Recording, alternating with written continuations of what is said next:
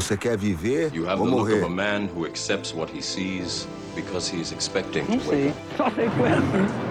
With great power comes great responsibility. Eles são grandes, mas nós é ruim. O sistema é foda. All the moments will be lost in time, like tears in rain. juro. TalmaCast, o podcast do Cineclube Debates.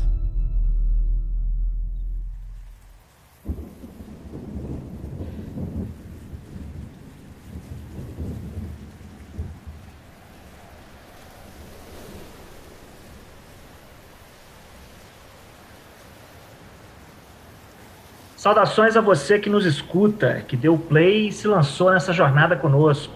Meu nome é Rafael Tardim, sou filósofo e coordenador do projeto de extensão que dá nome a este podcast. Hoje, nossa investigação atravessará as estrelas em busca de respostas para questões que surgem de interestelar e que escapam às dimensões do tempo e espaço. Obrigado por juntar-se a nós e vamos nessa. Olá, eu sou a Letícia Vasconcelos, eu sou formada em comunicação em rádio e TV e eu tenho uma página no Instagram onde eu nutro ela com textos poéticos e dicas de livros, é um Instagram literário. Será que quando a gente está sozinho, a gente vive a pior versão de nós mesmos? Salve, eu sou William Gil Guimarães, bolsista aqui no Projeto AlmaCast e aluno do curso Tecnólogo em Gastronomia do IFE de Cabo Frio. No futuro de Interestela, a humanidade só comerá milho? Olá, pessoal. Bom dia, boa tarde, boa noite aos nossos ouvintes, dependendo do horário que eles estiverem nos acompanhando. Meu nome é Alfredo, eu sou professor de Física do IFE Campus Macaé e também faço parte do IFCast, um podcast do Instituto Federal Fluminense, junto com o professor Bruno Jardim. Será que a manipulação da gravidade possibilitaria nós alcançarmos o sonho de nos conectarmos com o passado? Algumas coisas não foram feitas para serem conhecidas.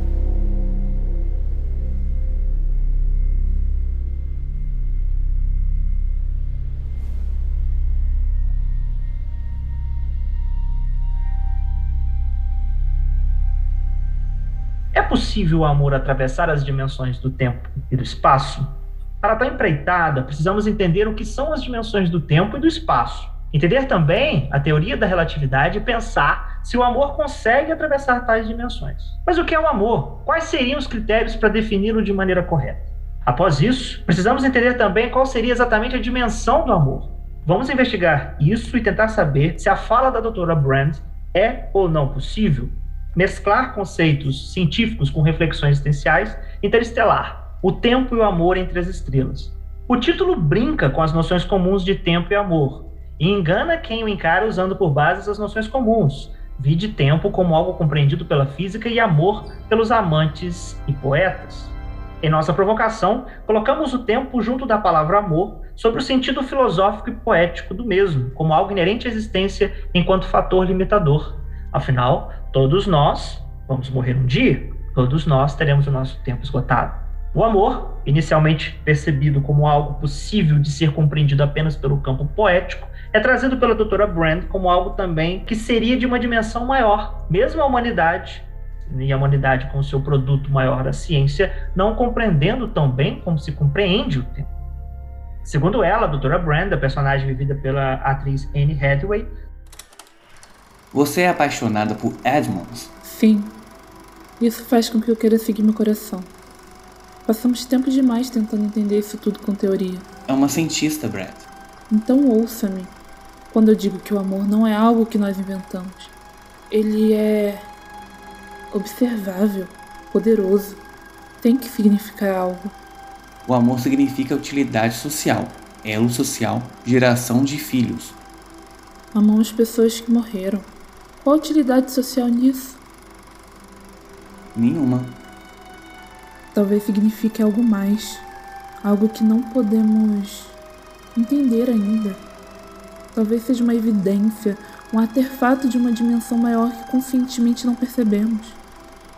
Eu sou atraída em direção a alguém que não vejo há uma década, que eu sei que provavelmente esteja morto. O amor é algo que somos capazes de perceber, que transcende dimensões de tempo e espaço. Talvez devêssemos confiar nisso, mesmo se ainda não entendemos. Talvez a compreensão do amor como dimensão maior ainda não estaria ao alcance do entendimento da ciência, o que por sua vez não eliminaria sua veracidade. Vide que pode ser algo observável, observável, algo que pode ser identificado com os nossos sentidos, principalmente com a visão, um dos diversos critérios científicos para o estudo e análise das coisas, ser observável e poderoso. Ou seja, vamos falar de tempo e amor em dois sentidos, poético e científico. A fala Tora Brand não seria um modo de tentar racionalizar o poético? Em que sentido? Quando ela tenta usar uma linguagem como cientista para descrever o que ela define como amor, não seria uma forma de usar uma linguagem quase científica ou científica, porque ela fala de observável, ela fala que nós não inventamos isso, ela fala com uma dimensão maior, para tentar racionalizar, para tentar sistematizar, talvez para supor que um dia, não agora, a ciência ou a humanidade possa reconhecer a existência do amor não como algo poético, metafórico, mas como algo subjetivo, como algo real, palpável. Bom, eu acho que esse ponto que ela trata é, na verdade, bastante interessante da gente pensar.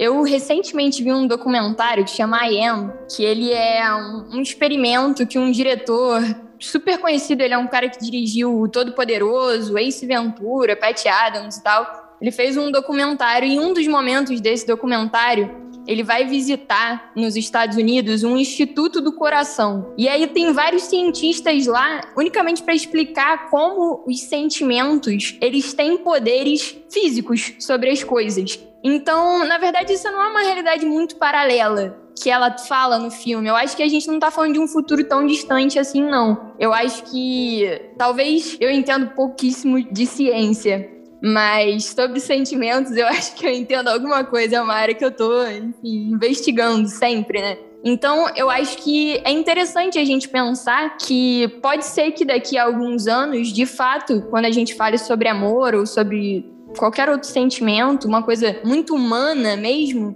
a gente possa estar tá falando de coisas físicas, sim, né? Acho que nesse momento do filme ela usa esse argumento para tentar convencer de que o que ela tá sentindo é válido, né?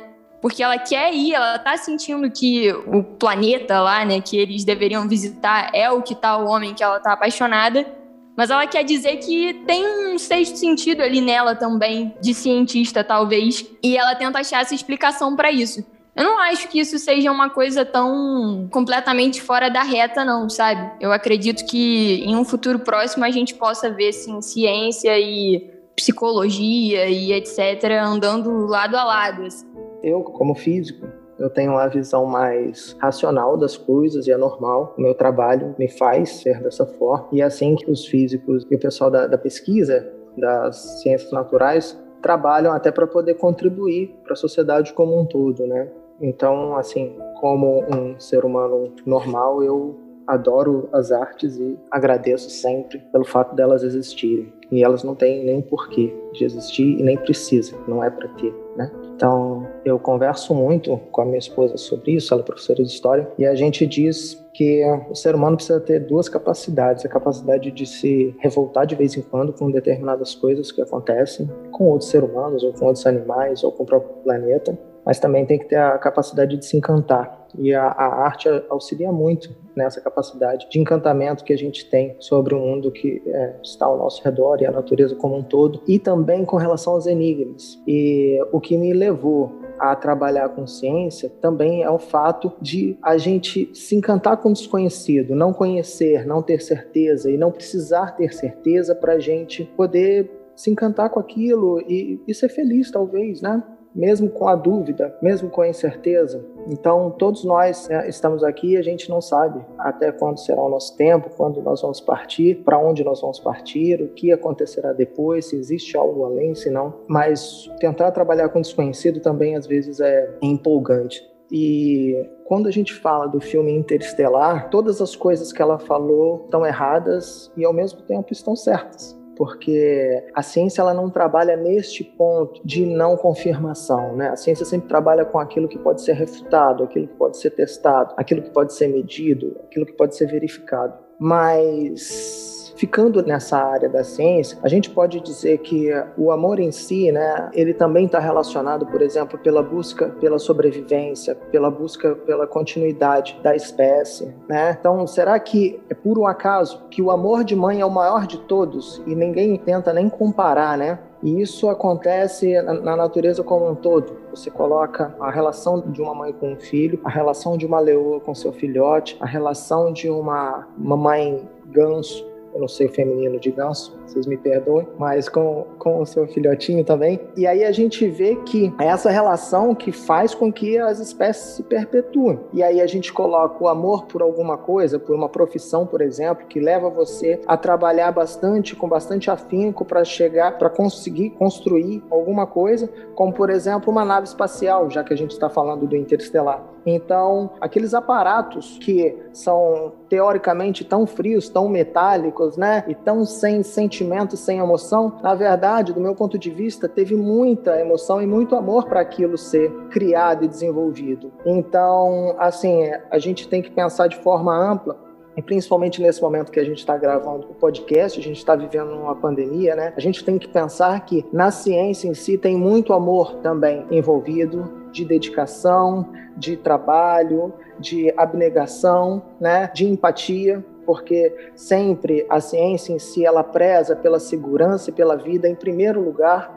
então, assim, é necessário a gente pensar um pouco além e talvez juntar a arte junto com a ciência, porque, do meu ponto de vista, elas combinam muito bem e eu acho que esse é um exemplo muito claro. De... Aí já entrando um pouquinho na questão da gastronomia no meio disso tudo, que a gastronomia eu entendo ela como ciência e também como arte. E o produto final, né, que eu costumo dizer que é a cadeia final ali de produção da gastronomia, que começa lá no plantio e termina num prato, né, a gente transformando tomando aquilo que a terra dá pra gente, a gente tenta colocar essa questão do amor, né, em pratos e receitas, por mais que exista uma história ali em, cima dela, a gente tenta despertar os sentimentos e um deles é a questão do amor comida é uma coisa muito afetiva. A gente pensa justamente nessa questão de aflorar, do aconchego, então, é uma das formas de tentar fazer o amor, né, perdurar com receitas assim, digamos, né, que perpassam o tempo, que são receitas talvez que nossos antepassados faziam e que às vezes a gente nem tem noção de por que, que eles faziam assim, né? E aí entra na questão do Alfredo, que é a gente tentando sobreviver como espécie e tudo mais, é esse amor que vai passando de uma mãe cozinhando para o filho, e assim a gente vai.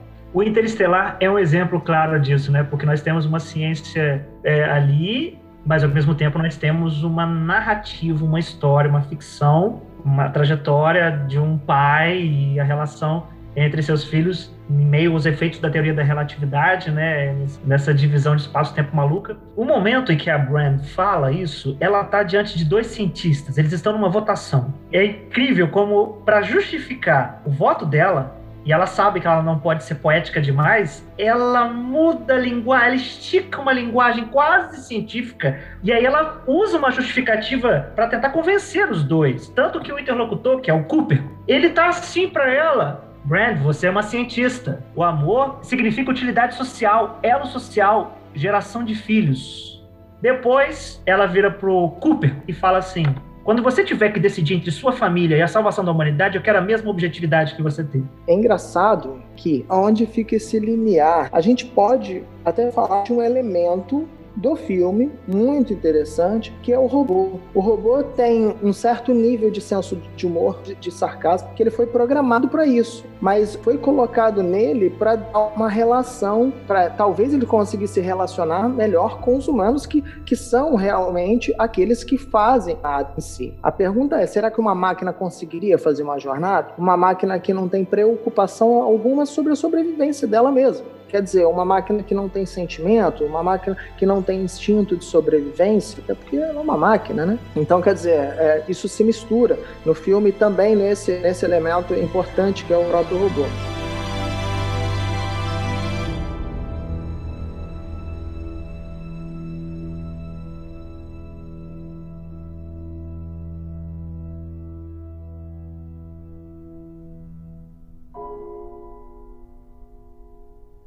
São seres humanos e cientistas ao mesmo tempo. Quando o Alfredo fala dessa relação da arte com a ciência, e a arte aqui seria o lugar onde a gente, enquanto humanidade, a gente projeta através da imaginação, através das nossas emoções, um lado ainda não palpável pela ciência, mas um lado muito forte da nossa forma de ver as coisas. O, o Interestelar, como obra, ele é incrivelmente sintetiza isso tudo em trechos, e obviamente tem outros trechos, como o próprio paradoxo mesmo do Cooper. Porque no mesmo momento, antes da entrada no planeta do Miller, ele tava, opa, pera aí, como assim? Vai demorar tanto tempo? Aí o cara vai e fala para ele, fala, opa, você não pode pensar nos seus filhos, tem que pensar na mulher. Ou seja, nós estamos falando de subjetividade e objetividade o tempo inteiro, e o filme provoca isso pra gente. Diante disso, em quais momentos do filme em que a gente tá dentro da ciência, olha, isso é Kip Thorne. E daqui a pouquinho, opa, isso é licença poética. Porque o filme, ele é tão organicamente escrito e pensado para isso,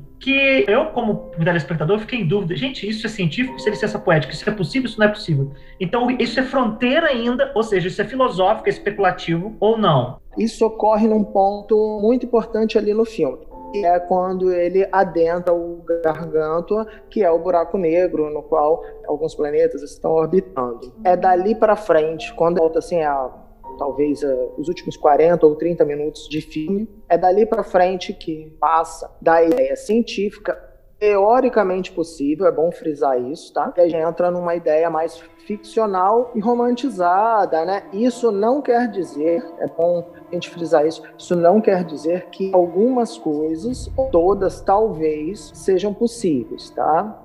Então, assim, na verdade, o que acontece lá dentro? É uma jogada muito boa também, cientificamente falando, porque não tem como a gente comprovar que aquilo não é possível, né? Eu gostei muito dessa parte. Então, gente, vamos iniciar pelo o conhecimento que tem atrelado ali da ciência com relação ao buraco de minhoca, né, que eles falam. Então, o buraco de minhoca que eles, entre aspas, teriam colocado para a humanidade é basicamente uma deformação no espaço-tempo, uma deformação tão grande, mas tão grande, aonde duas galáxias entrariam meio que em contato umas com as outras. Então, ali a gente teria um atalho, né, que faria uma ligação entre dois pontos no espaço extremamente distantes por conta dessa deformação. Lembrando que o buraco de minhoca ele tem uma previsão matemática e teórica, tá? Mas a gente nunca viu nenhum deles. Diferente de buracos negros, tá? Que tem uma previsão matemática e teórica e tem uma verificação experimental. Nós já vimos, já medimos relativamente a força da sua, a potência da sua gravidade, né? A força da sua gravidade e, e nós já comprovamos a existência dele. Já comprovamos a existência de outros astros também autogravitantes. E aí é importante frisar que, pela relatividade geral de Einstein, um objeto autogravitante, como por exemplo o Sol, ele deforma o espaço-tempo ao seu redor. Então, aquilo que Newton e todos os cientistas anteriores a Einstein e contemporâneos a Einstein também acreditavam de que tanto espaço quanto tempo eles eram imutáveis, é, não é verdade. Então, é aí que vem a palavra relatividade, né? Então, tanto espaço quanto tempo eles são relativos. Então, eles são mutáveis, eles dependem das características do observador, né? Então, como ele se move, depende também de uma outra característica importante, que é a, a, gravidade em si, que se encontra naquele determinado ponto. Então, é através deste buraco de minhoca que eles conseguem chegar rapidamente a uma outra galáxia. E aí eles chegam próximos a um buraco negro, que é chamado Gargantua pelo filme, né? E eles aterrissam no primeiro planeta, que aquele planeta que tem as altas ondas. E aí a pergunta é por que, que aquele planeta tem ondas gigantes? Pelo seguinte fato, vamos pensar o seguinte, fisicamente falando, né, existe uma teoria que descreve para gente como acontecem os efeitos das marés. A maré que acontece no, no nosso oceano, normal. Então, no nosso oceano acontecem duas marés, dependendo do horário e tal. Mas quem é que influencia principalmente nas marés do nosso planeta, o planeta Terra? é a Lua. É a força gravitacional da Lua que tenta puxar um pouco a Terra para ela, só que como ela não consegue, então ela dá uma puxadinha no fluido, né, que é o mais fácil. Então, como o mar ele engloba basicamente toda a esfera terrestre, o que, que ele consegue puxar? Ele consegue puxar um pouco desse fluido. Então, o que acontece? É, esse efeito de maré que a Lua faz, né, que movimenta um pouco para cima e depois solta um pouquinho e o fluido relaxa, ele acontece nesse planeta, né, no filme. Eu não lembro o nome do planeta, do primeiro, do, do, das ondas gigantes. Só que, como o planeta ele está próximo de um buraco negro e a gravidade de um buraco negro é muito alta, muito grande, o próprio buraco negro exerce um efeito de maré extremamente alto nesse planeta. E aí por isso faz aquelas ondas gigantescas. Então, esse planeta sofre um efeito de maré muito grande por conta da ação gravitacional do buraco negro, que está relativamente próximo a ele. Esse é o primeiro ponto. O segundo ponto, e talvez o mais importante de todos, é porque o tempo passa mais rápido para eles quando estão próximos nesse planeta. Bom, isso acontece porque, de novo, o planeta está muito próximo de um buraco negro. Um buraco negro ele exerce uma força gravitacional muito grande. Logo, a deformação do espaço-tempo ali é muito grande. Como a deformação do espaço não vai fazer a menor diferença para a filha que está muito longe, o que faz realmente diferença é o tempo. Então, o tempo comparado, o tempo dele com o tempo da filha, o tempo da filha passaria muito mais rápido. Mas percebam que é só a comparação de dois tempos, gente. Não quer dizer que o relógio dele funcione de uma forma e o relógio da filha funcione de outra. Então, para ele, o tempo está passando normalmente, um minuto, dois, três. Ele pode levar o relógio dele para esse planeta, o relógio dele vai funcionar normalmente. Só que ele entrou num ponto né, de muita gravidade e o tempo vai passar normalmente para ele, e a filha que ficou na Terra, o tempo também vai passar normalmente para ela. Tá? Mas comparativamente, tá? o que existe é uma dilatação do tempo. Para ele, quer dizer, o tempo dele rende muito mais, de forma muito mais ampla do que o dela, sempre fazendo um comparativo. Então é isso que acontece. E aí, por exemplo, cada hora que ele fica lá na Terra se passaram, sei lá, 20 anos. Gente, acabei de ter uma aula aqui, até anotei umas coisas que eu não sei nem onde eu vou usar, mas eu anotei. Eu tenho que confessar que finalmente eu entendi a questão da lua e das marés. Eu falei assim, tá, tudo bem, eu já sabia. Mas por que o fluido. Alfredo, parabéns. Obrigado, gente. A tentativa é sempre, tá? Que eu, eu, sei que não é fácil, tá? Quem ficar com dúvida, fiquem tranquilos que não é tranquilo isso, tá? E gostaria de falar para os nossos ouvintes também, se você não entendeu o filme, fique tranquilo que eu, como físico, a primeira vez que assisti, eu também não entendi, tá bom? Então, assim, podem ficar completamente despreocupados com relação a isso. Depois que eu fui buscando informações, aí por acaso eu entendi o filme todo, cada elemento, até porque faz parte do meu trabalho, tinha obrigação de fazer isso.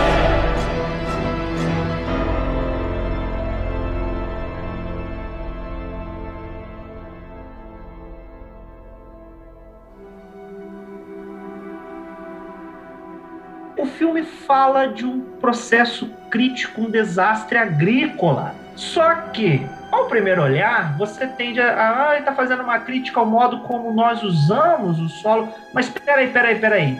Você vê o Cooper falando: nós somos exploradores, nós somos, nós esquecemos disso. A, gente nunca foi da do nosso destino morrer no planeta Terra. O negócio é sair, tipo, dando a entender que a Terra é o nosso ninho, mas a gente não vai morrer aqui, no sentido de que nós precisamos abandonar a Terra, mesmo que a Terra esteja boa. Mas a Terra não está boa, você não tem escolha, você tem que abandonar. Então, eu não senti uma crítica ambiental, tipo, olha, vamos olhar meio ambiente com mais, vamos ver essa questão da produção. Eu não senti isso, eu senti como se, olha, naturalmente a Terra está ficando é impossível de ser habitada pelos seres humanos, então nós temos que resgatar nosso desejo de sair e conhecer as estrelas para poder abandonar. Cara, assim, a crítica ela foi feita, não tem como negar porque ela tá lá no filme, mas faltou mostrar melhor ali essa questão da crítica, da crise que o planeta Terra estava passando, porque foi muito rápido. É tanto que escutando outros podcasts, outros assuntos para a gente gravar aqui, quando se fala qual era o problema, né, o, o mote que a humanidade precisava daqui, é sempre pá, é porque o tempo a Terra está acabando e é isso. Tipo, as pessoas não se aprofundam muito nesse assunto. Parece que é mais ou menos o que a gente está passando hoje em dia. Eu assisti esse filme muitas vezes, mas só agora eu assisti ele cursando gastronomia. Então, quando começou ali o filme, eu falei assim: caramba, qual que deveria ser a mensagem do filme e o que, tipo, o filme se tornou outra coisa. Não tiro o mérito do filme, o filme é muito bom, mas, por exemplo, quando eu vejo aquela plantação de milho sem fim, logo no começo do filme, eu falo, gente, mas é por isso que o mundo tá acabando. Os caras só estão comendo milho. Como assim? Quem vive só comendo milho? É tanto que o pai do Cooper, eles estão num jogo de beisebol, né? Até fala, putz, beisebol com pipoca não dá, né? Tem que ser cachorro quente. E aí eu comecei a notar alguns pontos ali dentro do filme, por exemplo, quando tem aquela discussão em família com a filha do Cooper, com o filho dele, e aí ele já com a criança lá, o filho dele já casado e tal. Eles estão basicamente comendo milho ali. Se você reparar na mesa, é um milho cozido, tem uma farinha de milho. Então, tipo assim, realmente a terra foi embora. É tanto que no começo lá do filme, é, é, eles têm um documentário passando ali, né? E é um documentário de, um, de uma crise que teve nos Estados Unidos, que é o famoso Dust Blow, né? É da década de 30, 1930. Tipo, a gente tem literatura, por exemplo, que fala sobre isso aqui no Brasil. Você não precisa ir lá nos Estados Unidos. Poucas regiões do mundo se prestam tão bem para um ensaio de natureza ecológica como a do Nordeste açucareiro, com sua típica paisagem natural tão profundamente alterada pela ação do elemento humano. Região de floresta tropical transformada pelo homem em região de campos abertos. A vida do seu solo, de suas águas, suas plantas e do seu próprio clima mudado pela ação desequilibrante e intempestiva do colonizador, quase cego às consequências de seus atos de plantar sempre mais cana e produzir sempre mais açúcar. Geografia da Fome, 1946, Josué de Castro. Ele fala do processo de desertificação, né? Isso no filme é meio que atropelado, né? Não tá nem aí, o culpa ele entra na nave, pô, valeu, falou, vamos levar essa praga aqui para um outro lugar. Assistindo o filme hoje, eu fiquei meio pensando, putz, talvez, talvez a praga mesmo seja a humanidade no final das contas, eu acho bonito todo esse processo da humanidade, querer vencer e tudo mais. Isso acaba sendo bonito também. Mas faltou ali dar uma pegada um pouco mais forte nessa crise, né? Mas achei interessante que você falou que te incomodou, né? De ver o filme e falar que estranho eles não explicarem exatamente o que, que aconteceu, né? Você falando agora, eu pensei outra coisa, porque quando eu vi, eu achei isso interessante. Eu achei que fosse uma coisa de tipo, Cada um vai imaginar aí por que, que acha que a Terra virou esse lugar horrível que virou. E assim, nossa, o ser humano destrói a Terra de tantas maneiras diferentes, né? Que acho que abre um leque gigante para a gente pensar o que, que foi de fato o estopim para que num planeta Terra a gente só conseguisse plantar milho, sabe? Só se ter uma coisa para comer e as tempestades de areia e não sei o quê. Então, engraçado, você viu, te incomodou e quando eu vi eu achei interessante. Falei, nossa, acho que é uma provocação pra gente pensar como que a gente acha que o mundo vai acabar, né? Sei lá. O interessante nessa questão, eu vi essa mesa que o Will tá falando, eu também prestei atenção, eu não tinha entendido da pipoca. É, você que me alertou agora, né? Que é, é aquilo, a pipoca vem do milho, né? Então, por isso que eles estavam comendo pipoca no jogo. Mas eu vi a mesa, era tudo de milho mesmo, era tinha curau de milho, acho que tinha torta de milho, tinha farinha de milho, tinha tudo de milho, milho cozido. Agora, é importante, por acaso eu estou num projeto onde a gente faz divulgação de ciências através da astronomia, né? E ontem, por acaso, a gente estava decidindo qual era o cartaz que a gente ia colocar no projeto. A gente vai fazer uma live agora, né, dia 20. E aí a gente estava decidindo qual era o cartaz. Os alunos trouxeram algumas fotos bonitas tal.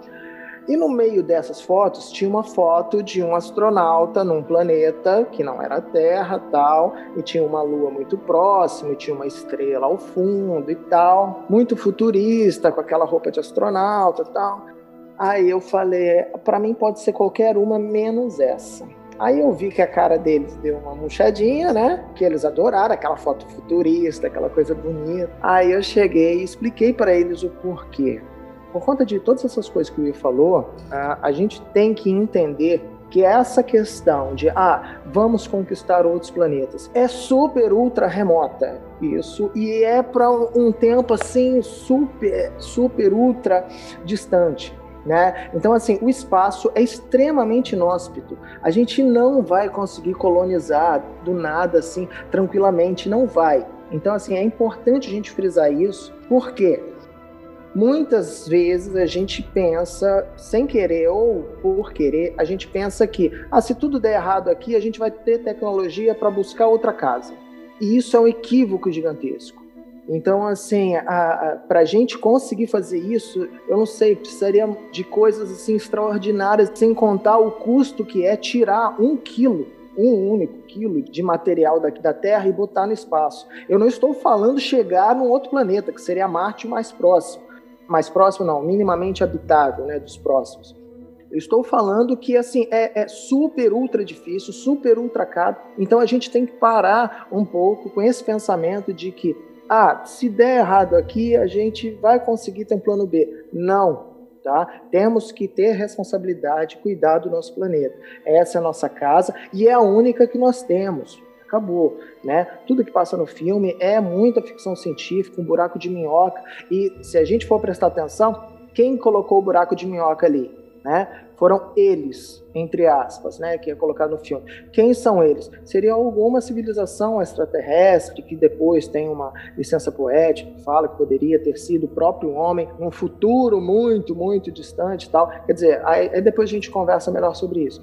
Mas é importante a gente fazer essa marcação aqui nesse ponto. Não podemos romantizar isso, Tá? E precisamos cuidar muito bem do nosso meio ambiente, da nossa terra, porque é a única casa que nós temos. É surreal ter esse pensamento de tipo, podemos destruir este. Né? É surreal. Uma das grandes mensagens é a ciência vai salvar a humanidade da sua própria condenação. É muito paradoxal, penso eu,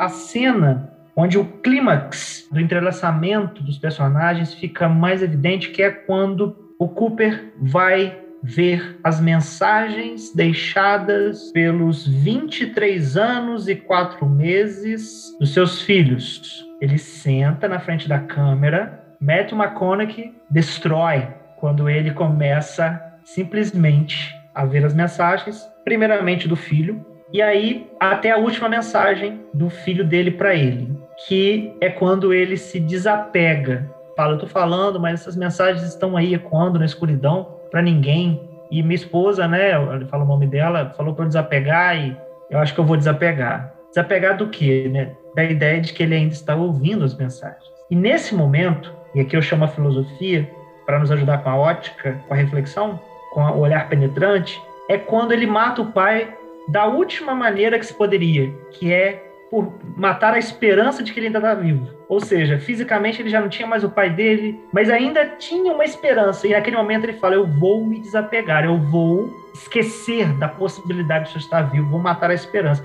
E o Cooper sente isso. É o momento que o ator, né, o Matt McConaughey, ele vai até a tela e ele segura com as duas mãos, porque aquele momento é a despedida deles. E de fato, a narrativa inteira é o último contato deles, é o último contato do Cooper com o filho dele. E é exatamente quando a tela escurece, quem que entra pela primeira vez na cena? A Murphy, já velha, mandando a primeira mensagem para ele. Justamente naquele momento, ele se despede do filho, surge a sua filha, ela chama ele de desgraçado, seu desgraçado, né? E nós temos a primeira percepção da Murphy envelhecida, né? A Jessica Chastain assume ali. Ou seja, a, a, narrativa, né, ela é conectada pelo esse laço entre o pai e seus filhos. E nós estávamos conversando antes da gravação sobre esse, esse momento onde o ator ele precisa se desapegar das próprias emoções, pensamentos e, e existência para incorporar naquele instante a angústia. E que angústia! Você 23 anos e 4 meses você não ver o crescimento dos seus filhos. Então, assim, e você trouxe o aspecto psicológico disso, né? Eu acho essa cena muito bonita e tocante. Não tem como assistir essa cena e você não se colocar no lugar dele e dela, né? De tipo pensar, meu Deus, meus filhos desacreditaram que eu posso existir ainda, né? Então, para ele deve ser uma barra e eu fico imaginando mais ainda para ela, né? De tipo, ela tá esperando o pai dela voltar desde criança e foi uma promessa, né, que ele fez. Então, não tem como você não se colocar no lugar desses personagens. E a gente estava conversando antes da gravação um pouco sobre isso, do, do papel do ator de conseguir mesmo se despir de tudo que é ele e se vestir daquele personagem daquele momento. E eu acho que eles passam essa conexão de pai e filha muito bonito, assim. E uma coisa que me chama a atenção nesse filme, eu tenho sempre um olhar muito atento para observar como as personagens femininas desse, dos filmes que eu assisto, ou das séries, enfim, de qualquer coisa, são tratadas, né? Porque eu acho que a, a, o papel da mulher no audiovisual ainda é muito problemático. É muito chato quando você vê um filme irado, mas a personagem feminina é sempre chata, ela é sempre meio mala. Se ela é muito inteligente, ela é mala. Se, se ela não é inteligente, daí ela é burra, ela trabalha as coisas um pouco. E eu acho que esse filme trata disso de uma maneira interessante e bonita, porque as duas personagens femininas fortes que existem ali, que são a, a Brand, né, que é a Anne Hathaway, e a Murphy, que é a filha dele, é, elas são personagens fortes, mas ao mesmo tempo, as conexões de fato humanas que são feitas no filme são estabelecidas por elas, né? É, quem traz esse aspecto da ciência e o amor e etc. pro filme pela primeira vez que verbaliza isso é a Brands, né? Quando ela fala que ela tá apaixonada, e isso ali naquele momento é chocante. Tipo assim, uma cientista apaixonada? Como pode? E é interessante ver como a mulher nesse filme ela é uma figura forte, importante importante, mas ao mesmo tempo ela tem esse instinto que é cultural, talvez, né, nosso, de ter essa sensibilidade para as coisas. E aí depois vem essa cena em que a, a gente entende essa figura da Murphy, né, de ser ela também, ela é inteligentíssima, ela é gênia, mas o que mantém a parada viva é o amor que ela tem pelo pai, a crença que ela tem no pai, né? Porque assim, quando o filho dele já desistiu e virou um cara caretaço, que não quer saber de nada daquilo, ela não, né? Ela acredita, ela tá ali. Então, eu acho muito interessante como essas personagens foram abordadas no filme, assim. Eu achei admirável, assim. E vou aproveitar o gancho da Letícia. Uma coisa que me deixou muito preocupado reassistindo esse filme é justamente a relação do papel do homem negro dentro do filme. Porque, assim, falta representatividade. Por que eu tô falando isso? Reassistindo o filme, eu falei assim, cara, vou contar quantos personagens pretos tem no filme. Eu contei três e um foi o primeiro assassinado fora da Terra como falta mesmo a, a, questão da representatividade, é óbvio que hoje o mercado ele está entendendo é, mais essa questão, né? Porque aí entra outros quesitos que é o black money, que aqui no Brasil, mais de 50% da população ela se classifica como negra. Então, o poder de compra de 55% da população é muito grande. Então, na cabeça de empresários e tudo mais, putz, ó, eu tenho onde ganhar o dinheiro aí. Então vou mostrar mais gente preta para tentar chegar perto dessa galera. E hoje, tipo assim, tá em ascensão, mas a gente ainda não tá lá, né? Nesse universo desejável, assim. Mas no Interstellar eu senti um pouquinho de falta. Putz, porque o físico que vai pro espaço junto com eles, Romilly. ele é o cara que ele fica, tipo, 27 anos lá sozinho com um robô que não é o robô tão legal, igual o Taz, né? Ele fica com outro, que é um pouco mais chato. E é isso. E o cara consegue segurar a barra dele, né? Dá pra ver na interpretação dele que ficou alguns resquícios, né? Dessa solidão no espaço. O personagem, ele fica com stick, algumas coisas assim. Eu achei muito interessante. E logo depois, simplesmente morre. E é isso aí. E vambora. E ninguém nem menciona depois também. Morreu, morreu, acabou, vambora. E é bom frisar que isso não é mimimi, tá? É muito mais realidade do que viagem interestelar. Mas que importante a gente estar tá atento a isso hoje, né? Ficar olhando, nossa, quantas pessoas pretas tem nesse filme? Nossa, qual que é o papel da mulher desse filme? Qual que é o papel do homem gay nesse filme, né? Tipo, é bom que a gente esteja atento a isso hoje a questão da viagem interplanetária e a conquista de outros planetas tal, racionalmente falando, que o aspecto humano tem que prevalecer por conta de nós não conseguirmos suplantar a necessidade de tudo que nós necessitamos para conseguir sobreviver mesmo, viver, né? Uh, então é aquilo, temos que cuidar da, da nossa terra, não porque é bonitinha, fofinha ou qualquer coisa do tipo, porque eu acho ela bonitinha e fofinha, beleza. Só que isso é uma opinião minha, vou deixar ela de lado e vou pegar única e exclusivamente a racionalidade e vou trazer para mim a noção de mundo e perceber que Fora é altamente inóspito, aqui é altamente confortável. Eu estou aqui e tenho tudo aqui para suprir minhas necessidades. Eu quanto ser humano, e eu estou falando junto com os seres humanos que convivem comigo. Então é muito, mas muito mais inteligente eu cuidar da onde eu estou. Depois, quando a gente fala sobre momentos na história, por exemplo, né? Será que a, a ciência, né? E olha, quem está falando é um cara que vive pela ciência e trabalha com a ciência e ama a ciência, mas a ciência não nos salvou na Primeira Guerra Mundial, não nos salvou na Segunda Guerra Mundial, é, não salvou o Haiti nossa, aquela tragédia gigantesca do terremoto de alguns anos atrás e nesse que teve recentemente, não salvou o Afeganistão hoje, né, passando por uma situação difícil e não nos salvou dessa pandemia que a gente está vivendo. Ela nos ajuda e nos auxilia a remediar e a buscar uma, uma maneira de enfrentar aquilo, mas a gente tem que pensar em não criar situações. A gente tem que pensar, prevenir, não remediar. A gente tem que ser mais racional mesmo, porque assim, vezes o racional, ele é tão pouco inteligente, né? Então, se a gente for pensar, o ser humano é o único animal que mata sem motivo. E aí entra várias questões filosóficas. O ser humano é o único animal que faz as urina e faz as suas fezes na água que ele vai beber, pô, ou que outros vão beber. Então, assim, são tantas coisas tão irracionais que, que, a gente faz que outros animais não fazem. Agora, com relação à sua pergunta do, do Interestelar, que do meu ponto de vista também, ele, o Christopher Nolan é extremamente feliz quando coloca a humanidade, o sentimento, né? Em conjunto com a ciência, porque isso é fato, tendo em vista que a ciência é feita pela humanidade, logo a gente sempre atrelar ela. Ela é um produto do ser humano, então a humanidade ela é intrínseca e ela é, é a produtora da ciência e não o contrário. É verdade, mas é interessante como a percepção crítica sobre o audiovisual e eu acho que uma tarefa do cineclubista é justamente nas feridas, nos grandes dilemas da nossa sociedade, os grandes problemas que a gente tem que encarar. Eu acho que os espaços cineclubistas, eles, historicamente, eles possuem essa tarefa, mas eles precisam fomentar essa percepção crítica dessa construção, de toda essa representatividade que, que o Will e Letícia estão trazendo. É pauta para um episódio por si só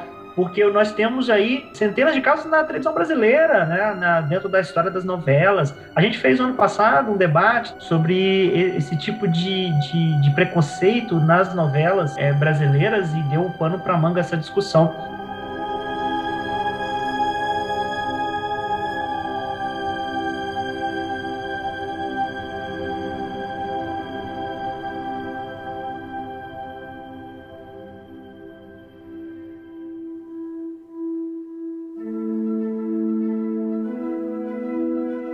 Faz parte desse objetivo nosso sair daqui com algumas coisas inéditas. A gente está aqui uma pessoa da gastronomia, uma pessoa da área das artes cênicas, poesia, teatro e alguém da física. Então, assim, imagine talvez as coisas que a gente já ouviu falar, mas de um outro ponto de vista agora, né? Um ponto de vista com uma linguagem onde todas essas áreas diferentes se comuniquem, consiga estabelecer uma comunicação e compartilhar conhecimento, né? Compartilhar vivência e conhecimento. E aí, nesse caso, eu queria trazer um ponto sobre o egoísmo, e aí, nesse ponto, dilemas humanos de cientistas. O filme fala disso. Dilemas humanos de cientistas, escolhas difíceis e os critérios que às vezes não são objetivos. A mentira do Dr. Brand e do Dr. Man, devido pelo Matt Damon, diga-se de passagem, foi uma grande sacada na época no lançamento, quando eles ocultaram a presença do Matt Damon, quem que é o cara que inspirou todos, que é o melhor de todos, segundo a Dr. Brand? Quando ela fala que ele é o melhor, é um ser extraordinário, que inspirou todos numa viagem, numa jornada. É o Matt Damon, cara. E aí, o amor como grande referência para o Cooper e para a Doutora Brand. E aí você tem a fala do Matt Damon, né, o caso o Dr. Man. Você, Cooper, não teria vindo se não achasse que salvaria seus filhos. A evolução tem que transcender essa barreira. Nós nos importamos altruisticamente com quem conhecemos, mas a empatia se restringe ao âmbito pessoal. É muito bacana essa provocação sobre os laços que nós construímos e que nós possuímos, e que isso é o grande referencial para tudo. A gente pode ver a demonstração para isso quando, por exemplo, a gente julga que, poxa, Fulano, fizeram isso com sua família? Perdoa, você precisa perdoar. Ah, mas e se fizesse com a sua? Eu não perdoaria. Ou seja, quando os nossos laços, eles afetam os nossos juízos. E aí, nesse caso, a subjetividade toma conta e as nossas escolhas e as nossas ações, elas passam a ser pautadas nisso. Então, o filme inteiro fala de cientistas tendo que fazer escolhas difíceis. E aí, diante disso, dessa divergência entre pensar na humanidade e pensar nos meus filhos, até que ponto nós não somos egoístas o tempo inteiro. Uma das cenas que mais me chama a atenção no filme, acho que foi a cena que mais me pegou, que eu fiquei assim. Ah! Talvez muita gente, né? Mas é a cena que o Matt Damon revela que, na verdade, está sabotando o Cooper. Que o Cooper, eles não estão indo encontrar a nave que ele vai voltar para casa e ver os filhos. Na verdade, ele quer sabotar eles, porque ele quer ir embora, porque ele sabe que tudo ali não vai dar certo, então farinha pouca meu pirão primeiro. E eu acho engraçado porque esse filme me permitiu ver vários paralelos com o mundo que a gente vive hoje. Um desses momentos, que eu acho que é um paralelo bizarro até, é um momento lá no início do filme que eles vão na escola do filho, né? E a escola claramente não acredita mais em ciência, não acredita em mais nada, sabe? Eles estão preocupados com outras coisas. E a gente vê essa onda acontecendo no Brasil. Eu fiquei, nossa, eles não se importam com a ciência. Se a NASA é um, um ambiente proibido, onde está então a arte, a cultura, essas coisas? Isso está, enfim, foi jogado para escanteio há muito tempo. E eu vi esse paralelo com os dias de hoje, mas nesse momento específico dessa cena do Matt Damon e do egoísmo tamanho que toma aquele humano, aquele personagem naquele momento de tipo, você vê que ele sofre de estar tá vendo o Cooper ali agonizando e morrendo e, e, sabendo que ele não vai ver mais os filhos. Ele sofre, ele tenta ter uma empatia, ele vai andando embora, mas ele fala: Eu tô aqui com você, tá? Eu sei, eu sei que isso é tudo muito ruim, mas eu tô aqui com você.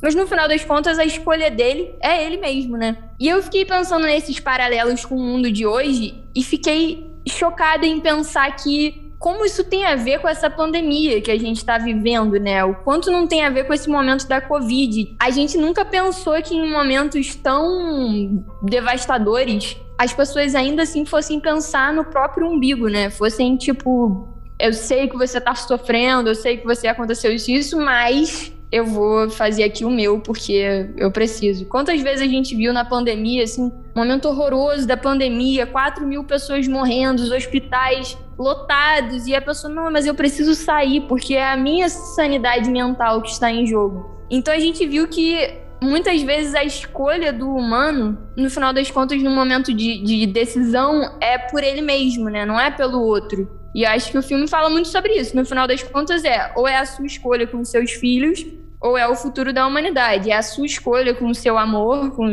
com a sua paixão, ou o futuro da humanidade. Isso está sempre em jogo, né? Essa humanidade do quanto você é bom e quanto você está pensando nos outros é sempre colocado em, em voga no filme, assim. Isso me chamou bastante atenção. Achei bastante interessante achar que apesar do filme ser uma, uma distopia, como que a gente se enxerga nas, nas distopias, né? Como que a gente enxerga o lugar que a gente tá, as pessoas que a gente conhece. É, foi um paralelo chocante, eu diria até. Eu terminei de assistir agora na pandemia aquela série Dark, e lá eles têm uma frase muito boa que fala assim: o homem é uma criatura estranha. Todas as suas ações são motivadas pelo desejo. A dor é seu navio, o desejo é sua bússola. E é só disso que o homem é capaz. E se você for ver os motivos ali de cada personagem dentro deles, eles não são tão diferentes assim.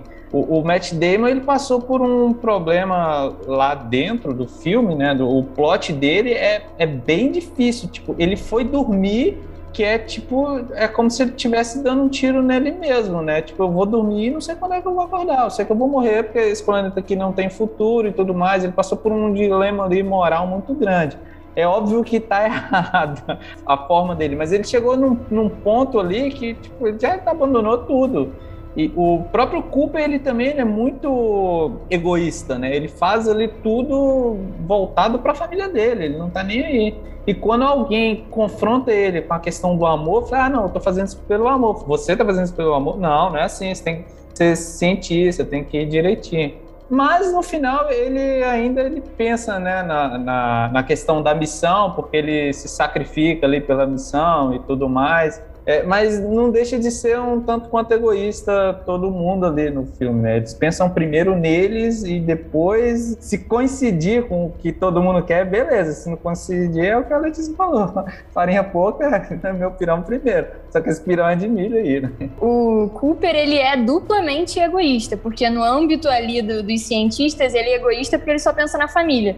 Mas no âmbito da família, ele só pensa nele, porque ele larga os dois filhos, a filha implorando, falando, por favor, não vai embora, ela já não tem mais mãe. E ele fala, preciso ir, beijo, tchau. Ele tem essa relação muito próxima com a filha dele, mas o, o filho, ele dá um tapinha nas costas, a caminhonete é sua e vão embora.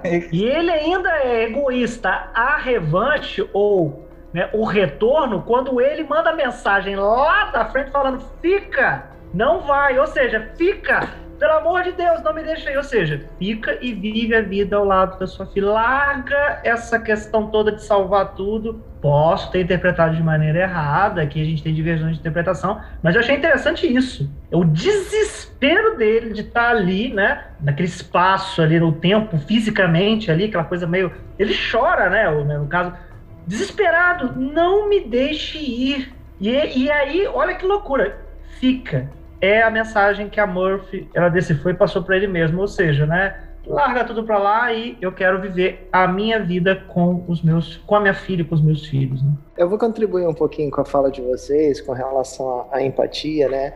Eu queria pontuar que é muito racional nós trabalharmos em cooperatividade, de forma cooperativa, de forma a construir algo melhor para todos.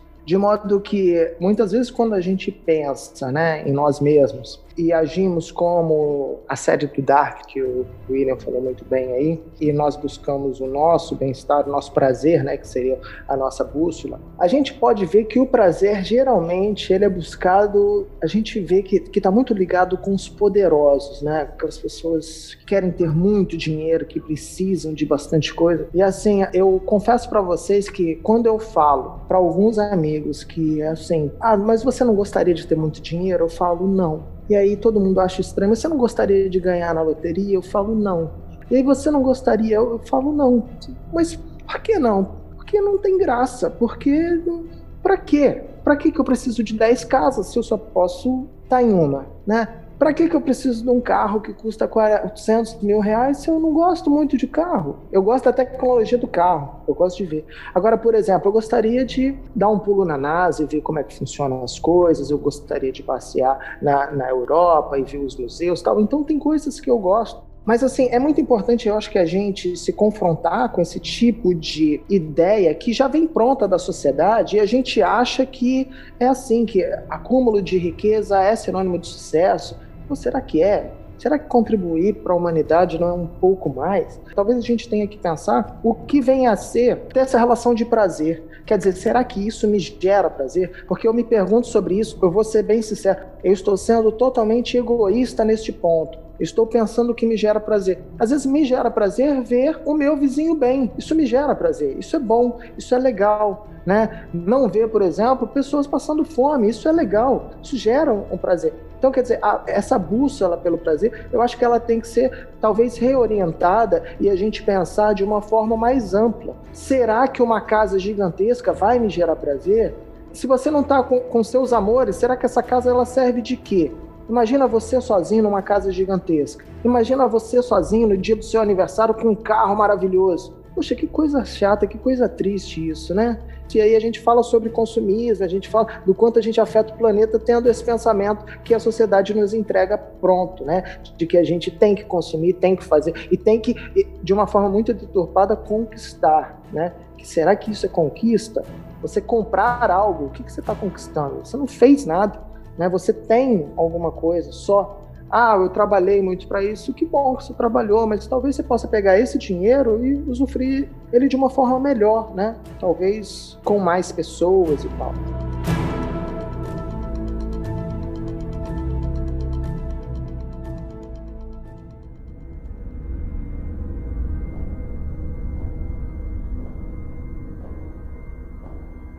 Agora, vamos entrar nesse buraco negro. Vamos cair juntos, de mão dadas, ok? Quando ele, o Cooper e a doutora Brand, eles tentam sair. Mas como não tem combustível suficiente para os dois saírem, o Cooper ele se sacrifica para poder fazer com que isso é um princípio da física, tá? Chamar de momento linear, mas não vou entrar muito nesse mérito, que é basicamente você tem que jogar alguma coisa para trás, deixar alguma coisa para você se impulsionar para frente. Basicamente isso. E é o princípio do, do, andar, né, do caminhar que a gente faz. A gente empurra a terra para trás, a terra nos empurra para frente. Então o Cooper foi o piso para ela caminhar para frente e sair do garganta, do buraco negro. E aí o que acontece? Ele cai dentro do buraco negro. Então é muito importante a gente frisar que a gente tem uma teoria e tem verificações do que ocorre ao redor de um buraco negro, nunca dentro. Então, daquele limite, né, que a gente chama de horizonte de eventos, para dentro a gente não sabe o que acontece. Então, dali para dentro foi tudo licença poética. E do meu ponto de vista, eles utilizaram a licença poética de maneira científica também muito bem, que foi o seguinte: então ele entra num espaço totalmente diferente, totalmente anômalo, digamos assim, aonde ele não está entendendo nada do que está acontecendo, aí depois vê a filha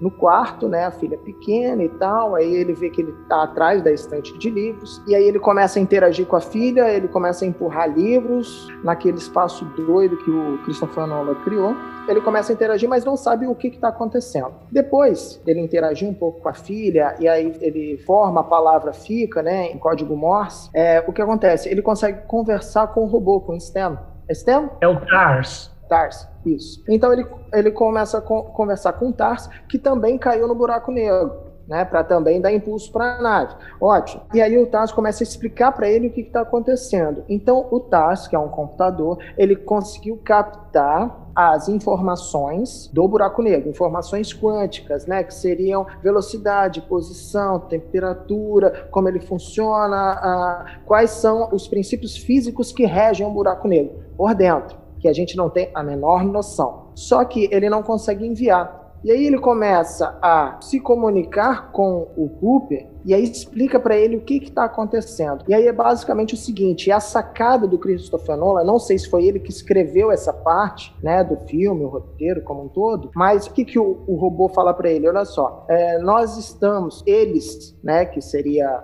essa entidade que, que fez o buraco de minhoca, nas suas cinco dimensões. Então, percebam que eles já vivem num espaço de cinco dimensões. Nós vivemos num espaço considerado de quatro dimensões. Três de espaço, que é o tridimensional, né? E mais o tempo. Ok. Mas eles viviam no espaço de cinco dimensões. Eles criaram para o, o Cooper um espaço de três dimensões para ele conseguir interagir. Tá? E aí é ali que ele começa a interagir com a filha. Ele, ele consegue visualizar e consegue fazer a, a, fazer a interação mesmo, senão ele não conseguiria nem se situar no espaço. A pergunta é: como ele interage com a filha? Se a filha é mais nova, se a filha está no passado, com um tempo relativo ali para o Cooper, porque prestem atenção, tudo que a gente falou até agora foi sempre o Cooper avançando no tempo com relação à filha. E isso, a, a teoria da relatividade geral, ela prevê isso para campos gravitacionais muito intensos. Agora, ele está dentro de um buraco negro, ele está num campo gravitacional muito intenso, então o tempo vai passar rápido de novo. Por isso que quando ele volta, a filha já está velhinha. Mas a pergunta que fica é: como ele consegue interagir com o passado. Isso fere a teoria que nós temos, né? A sacada do Christopher Nolan foi a seguinte: é a manipulação da dimensão gravidade. Então, pensando o seguinte, ó, tempo é uma dimensão, posição é uma dimensão, velocidade é uma dimensão, a corrente elétrica é uma dimensão. Então, tudo isso a gente chama de dimensões, essas grandezas físicas. E nós manipulamos todas elas: corrente elétrica, luz, intensidade de luz, velocidade, aceleração, tudo isso a gente consegue manipular, o ser humano mesmo. Só que gravidade a gente não consegue manipular só que eles né, conseguem manipular a gravidade e dão ao Cooper essa habilidade de manipular a gravidade. Então, é através da manipulação da gravidade que ele consegue cruzar as dimensões de espaço-tempo e retornar no tempo. Aí você fala assim: isso é possível? Não tem nem como eu te responder isso. Por quê? Não tem como nós testarmos isso. Não tem como nós verificarmos. Até hoje nós não manipulamos gravidade. Então, eles surfam uma onda que é possível? É mas não tem como eu dizer que sim, nem que não. Então, assim, foi uma sacada muito boa ele pegar essa noção da manipulação da gravidade para dar a possibilidade dele se conectar com um tempo anterior, com o passado em si.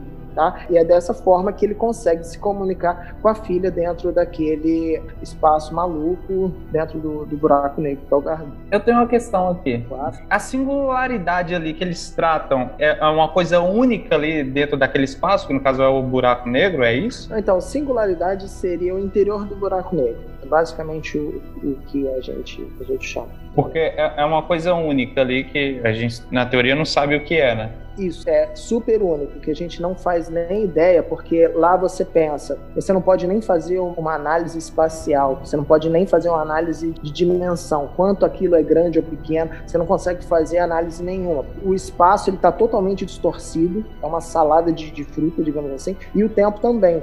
Então nós não conseguimos analisar. É a mesma coisa que eu falar para você assim, a teoria das, das cordas, ela necessita de 11 dimensões para ser válida, digamos assim. Aí eu peço para você analisar analisar. Ah, pense num, num ambiente de 11 dimensões.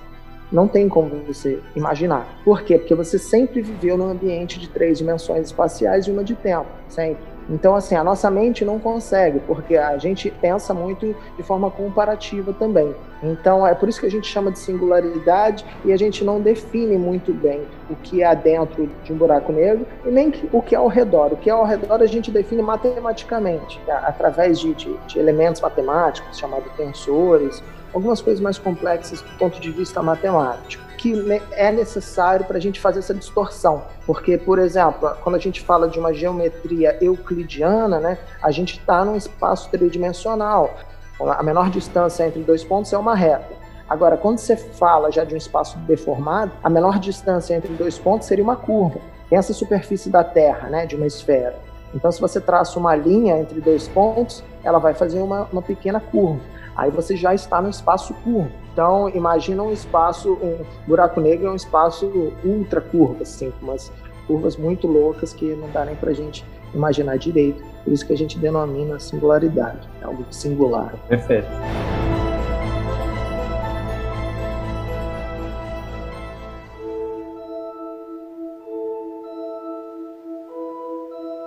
Bem, sobre essa questão toda do desejo da vontade, todos vocês vão entrar nesse buraco. O que mais vocês têm medo? Da morte ou do tempo? Cara, para mim, essa pergunta foi muito difícil, porque eu acho que são as duas coisas que eu mais tenho medo. Mas eu acho que.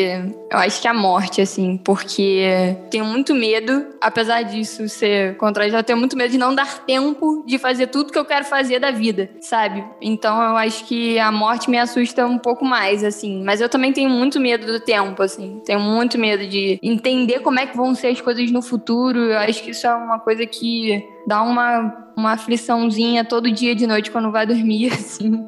Eu pessoalmente fico meio encucada, mas eu vou responder a morte. Hoje, pessoalmente, eu tenho medo da morte, porque eu acho que eu me esforcei tanto, gente, para me formar, para ter uma formação razoável, para eu poder falar com as pessoas, para poder divulgar um pouco de ciência, que é o que eu faço, né? Consigo fazer isso hoje e, e receber um, um, salário que consegue, que po eu posso me manter com isso e não trabalhar em quatro lugares como eu fazia antes como professor. Isso é muito importante para a gente conseguir ter o mínimo de, de, de sanidade, para a gente conseguir trabalhar e se dedicar como a, a gente está fazendo aqui agora. E eu acho que eu tenho um pouquinho para contribuir com a humanidade, isso é, isso é importante para mim. Sinceramente, isso é, isso é, o que me dá prazer e é o que, que, me move. É claro que eu não vou ser romântico a ponto de falar que ah, eu não preciso de nada material. Claro que eu preciso, né?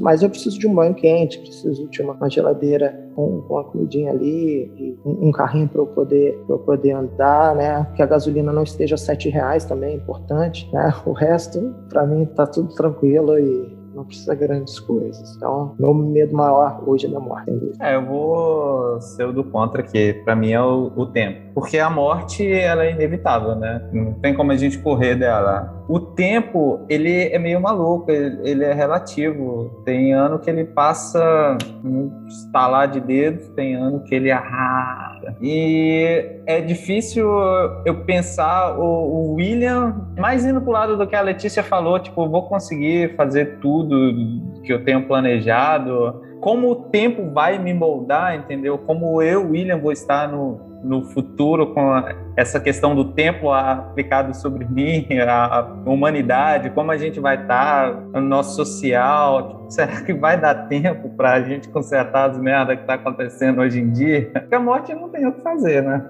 Pois então, me permita responder essa questão também, lembrando aos ouvintes que esta questão está no filme quando a Murphy pergunta para o Dr. Brand, o mentiroso, sobre isso, sobre se ele teria medo, né? E ele responde: o tempo. Eu, antes de ser pai, tempo, tinha muito medo de não conseguir fazer as coisas antes de morrer, não dá tempo de fazer tudo. Agora que eu sou pai, eu tenho medo dos dois. Eu tenho medo do tempo, de não dar tempo de fazer tudo, e da morte. Por quê? Porque quando você é pai, você olha para o seu filho e você vê legado. Você vê, assim, pela ordem natural das coisas, né? Ele estará aqui para ver coisas que provavelmente eu não né, vou ver porque eu não estarei. Então cai a ficha um pouco sobre a tua limitação temporal, a morte. Quando você vê, cara, é pela ordem natural, tá, gente? O filho ele vai herdar as características do pai, da mãe, a criação, etc.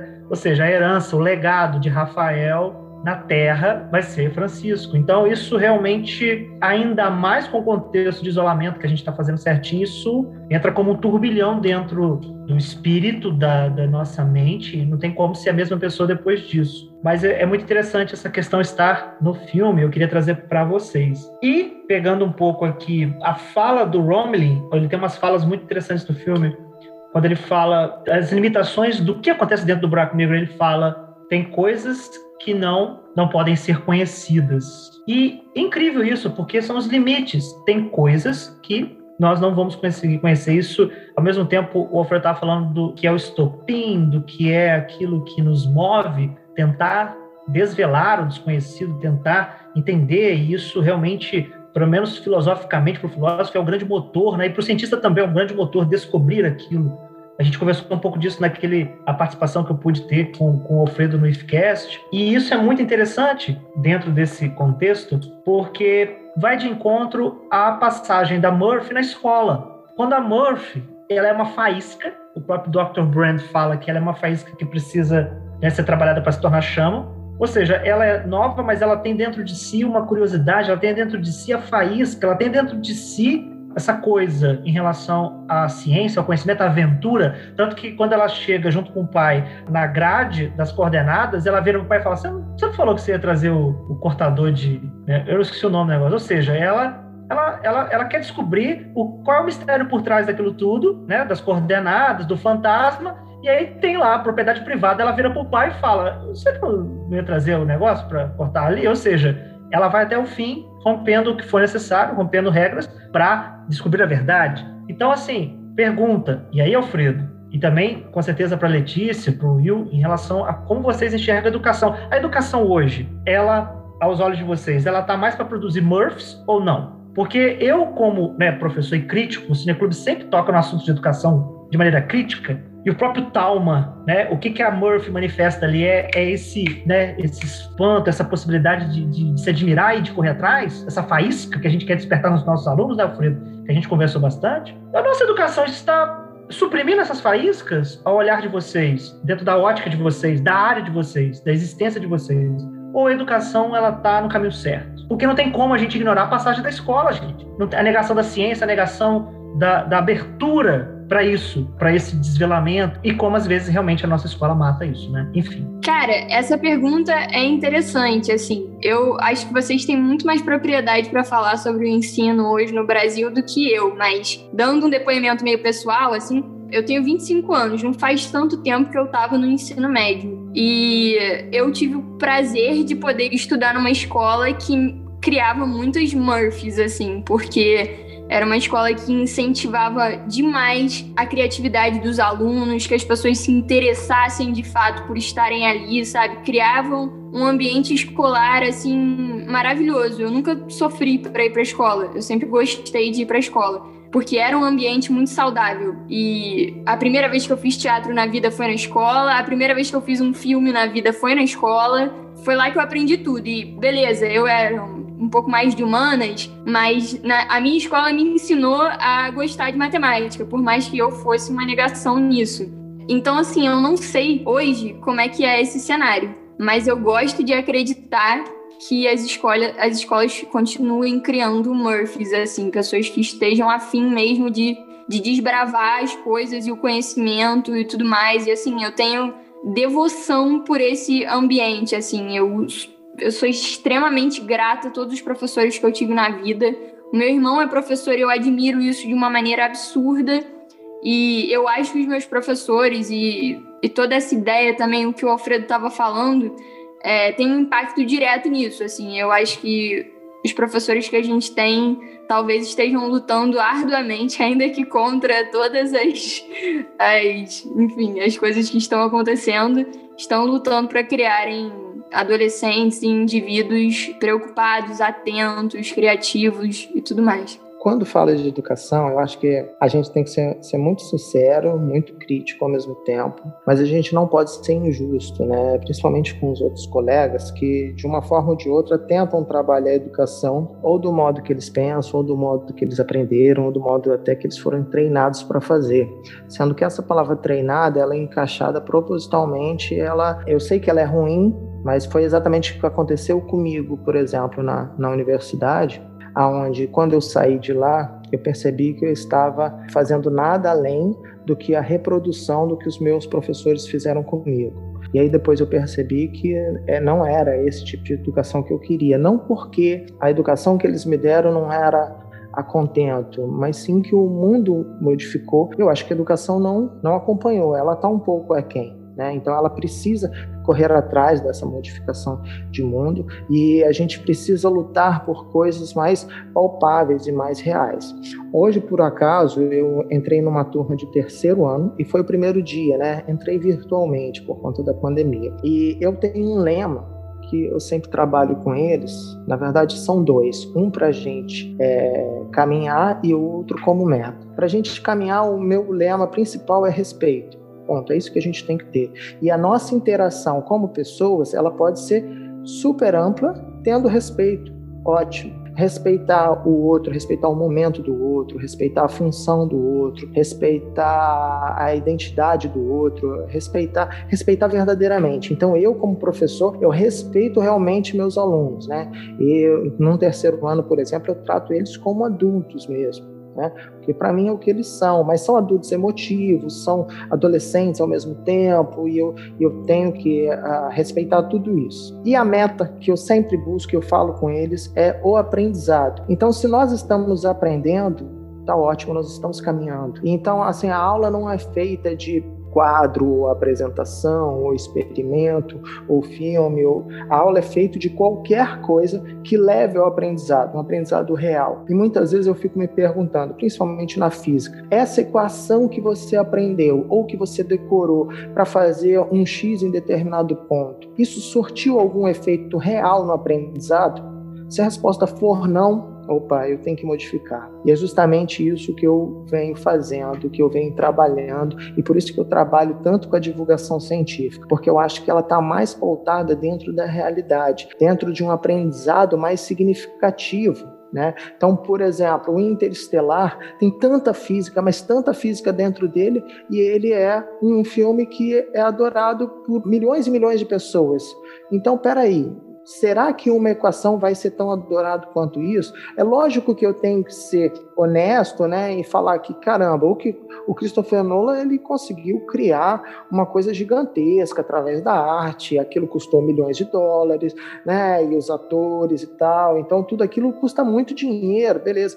Mas eu, eu tenho que tentar me aproximar desse aprendizado significativo, onde o meu aluno ele vai poder utilizar ou então nem não necessariamente utilizar, mas ele vai poder levar com ele alguma coisa que ele tenha uma certa relação com aquele conhecimento. E não que aquilo seja totalmente a parte abstrato para ele, fora do mundo dele e que ele simplesmente aprende aquilo por conta de uma necessidade de fazer uma prova, porque ele quer atingir uma, de, uma determinada meta, que talvez entrar na faculdade ou algo do tipo. Então é necessário que é, é, tenha significado o conhecimento para que ele tenha uma relação mais harmoniosa com ele e ao mesmo tempo que ele consiga evoluir como cidadão, como ser pensante, como uh, um cidadão crítico, para a gente não viver uh, num mundo onde uh, a gente não pense sobre as coisas, muitas coisas das quais a gente está falando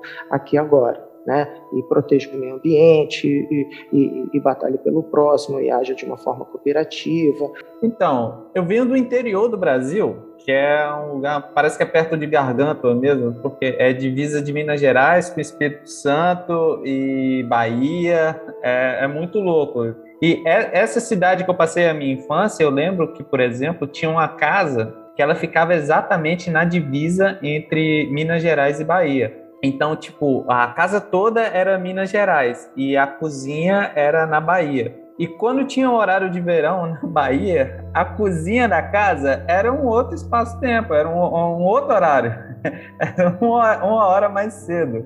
Então, isso sempre foi muito intrigante para mim. Só que o ensino no, no interior, ele passa por alguns problemas, e eu acho que não é só no interior do Brasil, né? Em todos os lugares. Eu imagino que seja difícil o trabalho do professor em locais assim, de, que às vezes tem muita pobreza, porque como é que você ensina, por exemplo, enquanto a pessoa está com fome? Como é que é, você vai despertar essa faísca se a, pessoa ainda está tentando sobreviver ali, entendeu?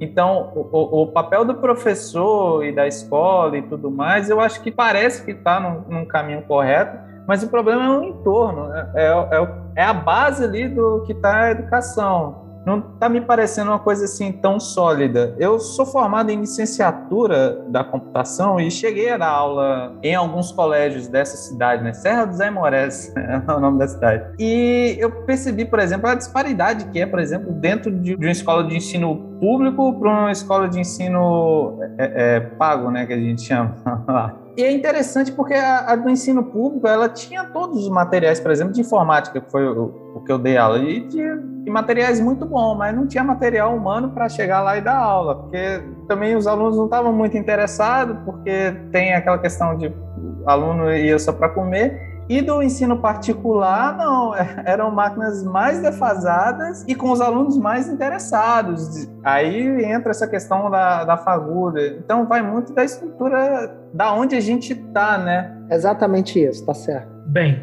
eu aproveito a deixa para tocar num assunto rapidamente, a gente está caminhando para a reta final, a contragosto, mas esse tema a gente sempre toca no assunto da educação porque uma reflexão sobre a educação é que o Cine Clube Debates faz, fez nesses cinco anos e o TalmaCast quer fazer, que é buscar uma metodologia que possa envolver diversas áreas do conhecimento, diversas áreas, diversos conhecimentos, através de uma mesma linguagem, através de uma linguagem que permita essa comunicação, onde a gente consiga falar não só de conhecimento técnico, racional, científico, mas também de vivência, de é, emoções e de isso que né, é, é aos moldes do filme, é a coluna vertebral de tudo que é ser humano, humanidade. Então, é, o, o Talma, né, como princípio filosófico, como aquilo que dá início a todo e qualquer processo do conhecimento, ele é o que a gente quer provocar nos ouvintes aqui. Né? É, obviamente, a gente tem aqui todo um caminhar, as discussões, a gente é, mistura um pouco do que é esse conhecimento que é externo e o conhecimento que é interno, da, a partir das nossas vivências e olhares críticos, mas o objetivo é, é, é realmente pensar o envolvimento, uma educação que vai mudar, que vai transformar em vez de reproduzir todas essas mazelas que a gente consegue perceber ainda mais em tempos de pandemia.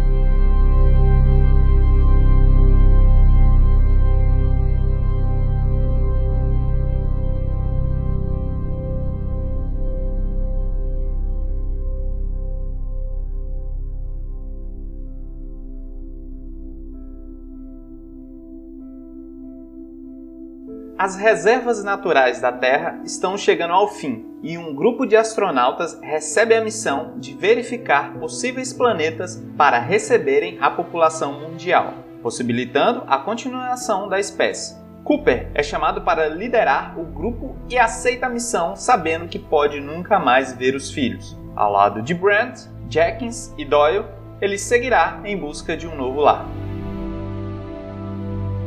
Interstellar é um filme que possui a direção de Christopher Nolan, produção Emma Thomas, Christopher Nolan, Linda OBST, roteiro Jonathan Nolan e Christopher Nolan, elenco Matthew McConaughey, Anne Hathaway, Jessica Chastain, Case Affleck, Wes Bentley, Bill Irving, Mackenzie Fox, Matt Damon, Topper Grace, Ellen Burstyn, John Licton, Michael Caine e Timothy Chalamet.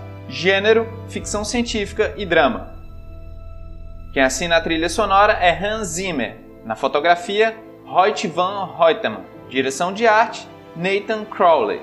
Figurino, Mary Zuppers. Edição, Lee Smith. Produtoras, Legendary Pictures, Syncope Filmes e Linda OBST Productions. Distribuição, Paramount Pictures e Warner Bros. Pictures.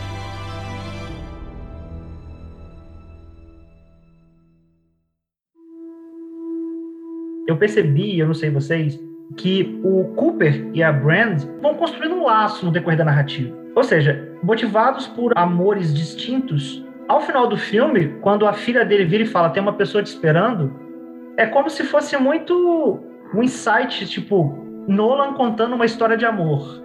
Eu não sei, mas eu, eu senti que faz todo sentido no final, ela sentadinha lá e tal, não no sentido de, de que precisa ser resgatada, mas é a história deles não acabou. Você tem uma história de dois personagens motivados pelo amor, mas por direções diferentes. E aí você tem essa, essa coisa louca do espaço-tempo, e aí no final você vê que aparentemente os dois vão ficar juntos. Isso faz todo sentido.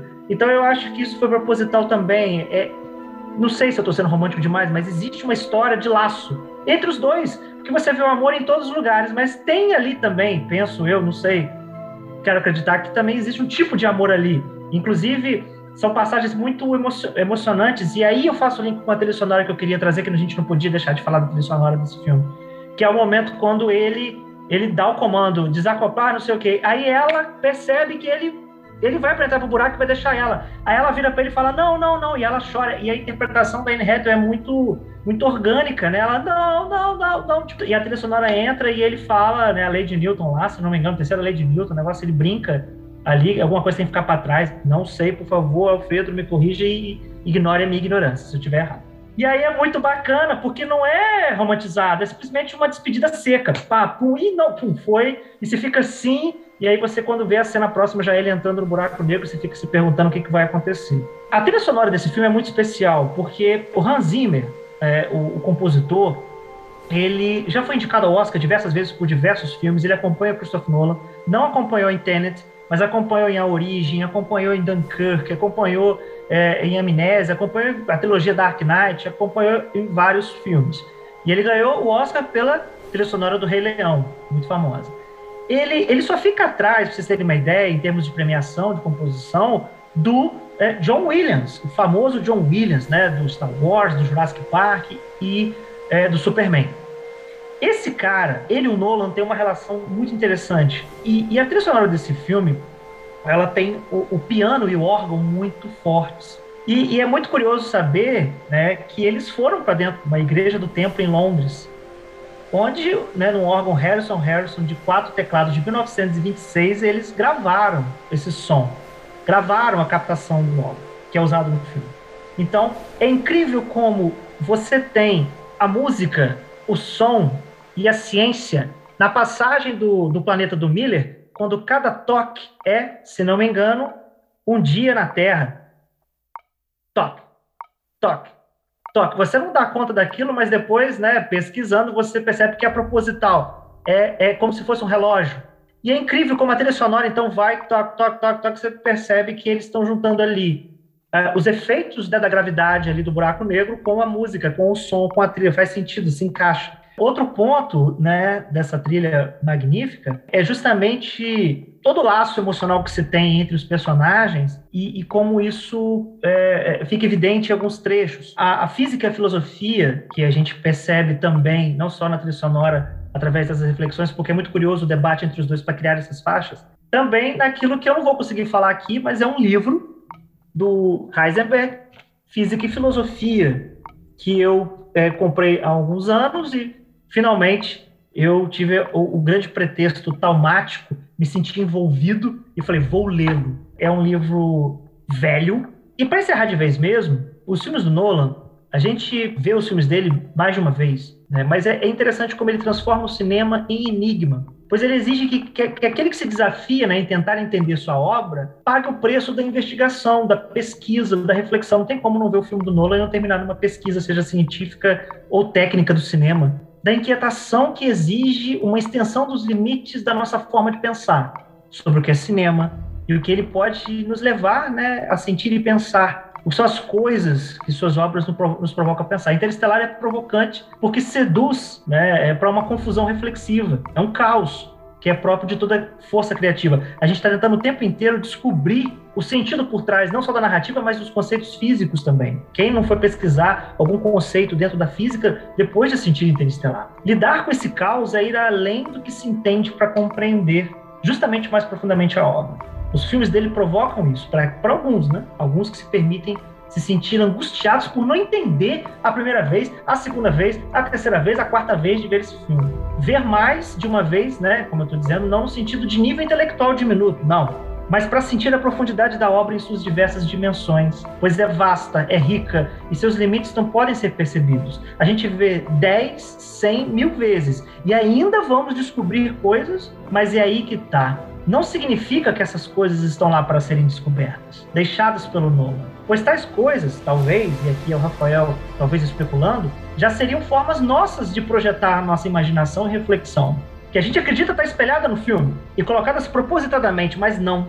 Então, de certa forma, a gente tem, quando a gente começa a, a penetrar muito no filme e entender as coisas, a gente transcende e começa então a também projetar aquilo que nós estamos entendendo, interpretando, e aí já não é mais tentando entender o que Nolan deixou nas entrelinhas, mas é tentando entender por espelho um pouco do que nós sentimos sobre o tempo, sobre o amor, sobre a vida, sobre os temas que a obra evoca. Então, o que eu estou querendo dizer é que, às vezes, é, como um testemunho de quem vai a fundo nas obras do Nolan, às vezes nós ultrapassamos aquilo que de fato ele quis deixar e a gente se pergunta se, é, se sou eu que estou vendo isso. Obviamente, uma atividade cinecubista a gente pode trocar e ver se alguém viu a mesma coisa. Mas quando não há essa receptividade, você se pergunta: eu estou vendo o Rafael projetado na narrativa, eu estou vendo o Rafael projetado nas cenas do filme, eu estou vendo o Rafael projetado. E isso o Nolan é foco.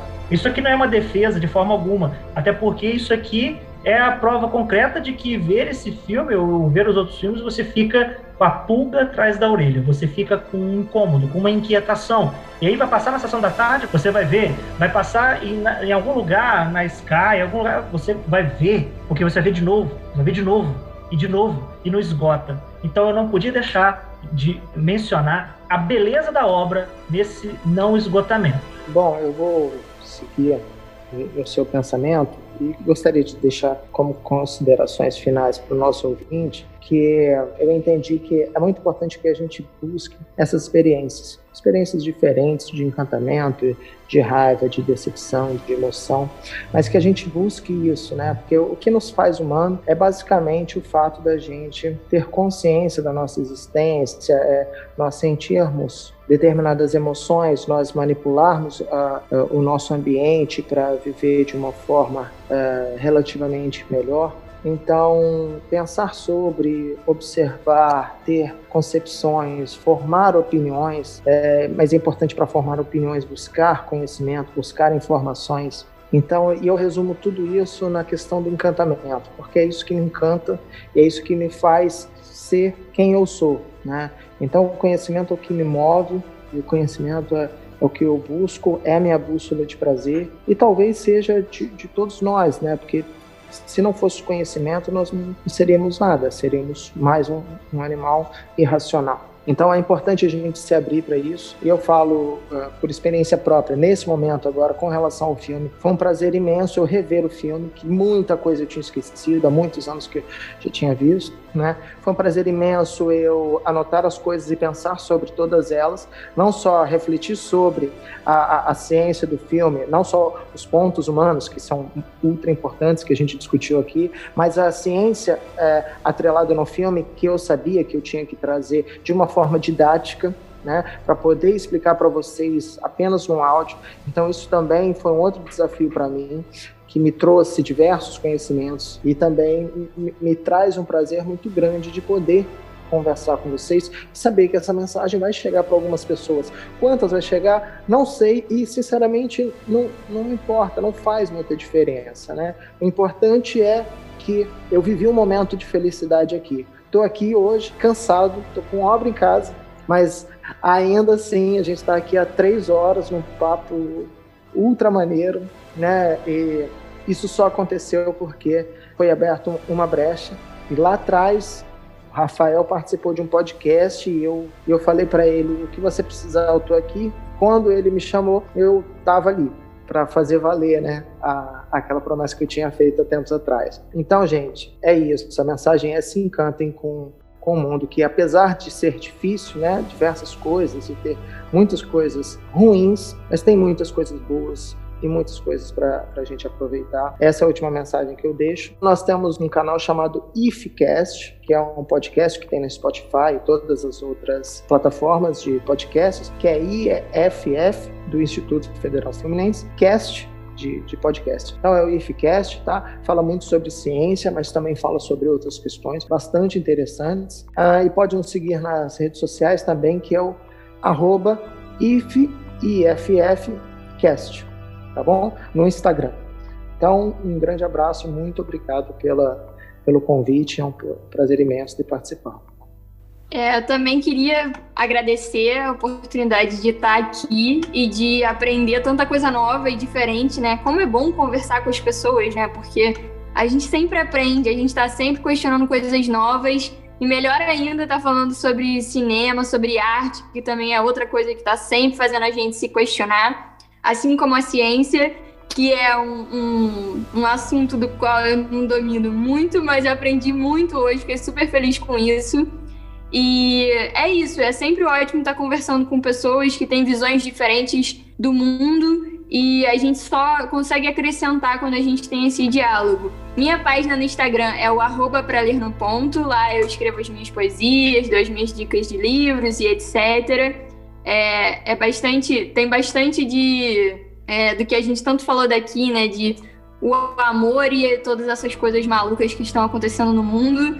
É, então convido vocês para seguirem lá e foi um prazer, gente. Só posso agradecer mesmo.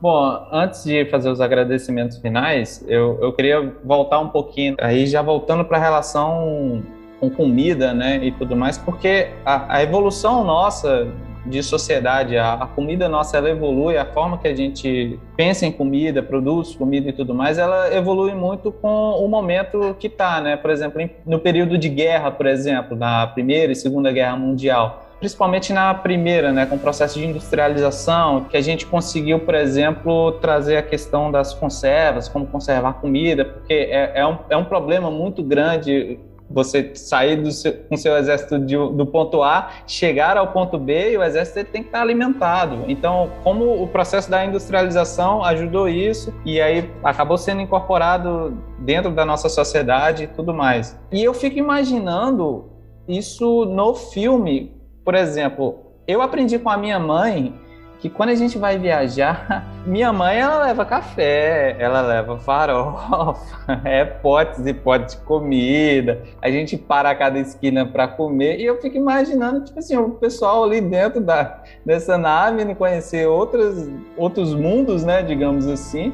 E o que, que, eles estavam comendo ali daquele tempo todo? É, será que essa seria uma evolução da forma deles se alimentarem em outros lugares? É, eu senti um pouco a falta desse desenvolvimento, mas é só porque eu tô ligado à gastronomia. E agradecer não só essa participação, mas a participação como um todo, né? Por entrar no projeto do Cineclube, por ajudar a tomar corpo essa essa ideia de transformar tudo em podcast.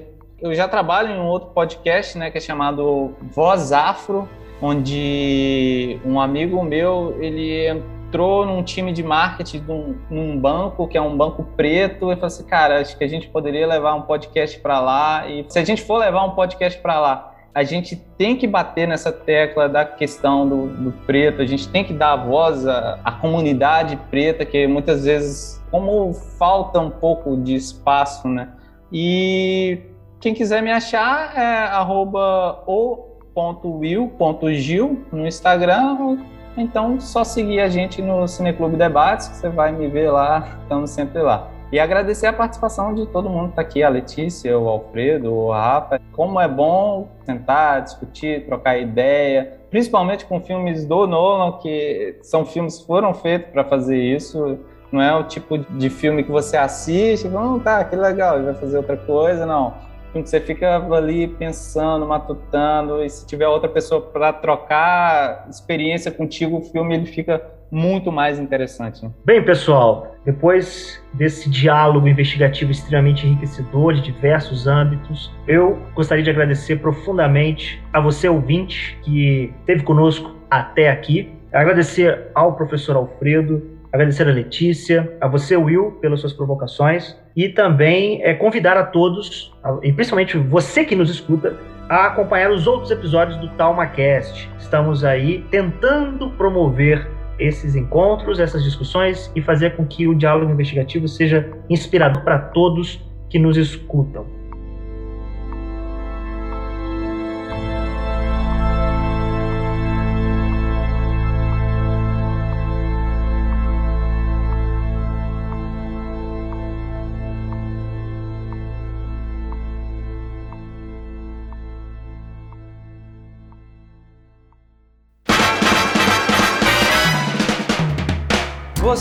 O TalmaCast, o podcast do Cineclube Debates. Não esqueça de curtir e compartilhar esse episódio. Os links para seguir a gente nas nossas redes sociais e o link do site para acompanhar o projeto está aqui na descrição.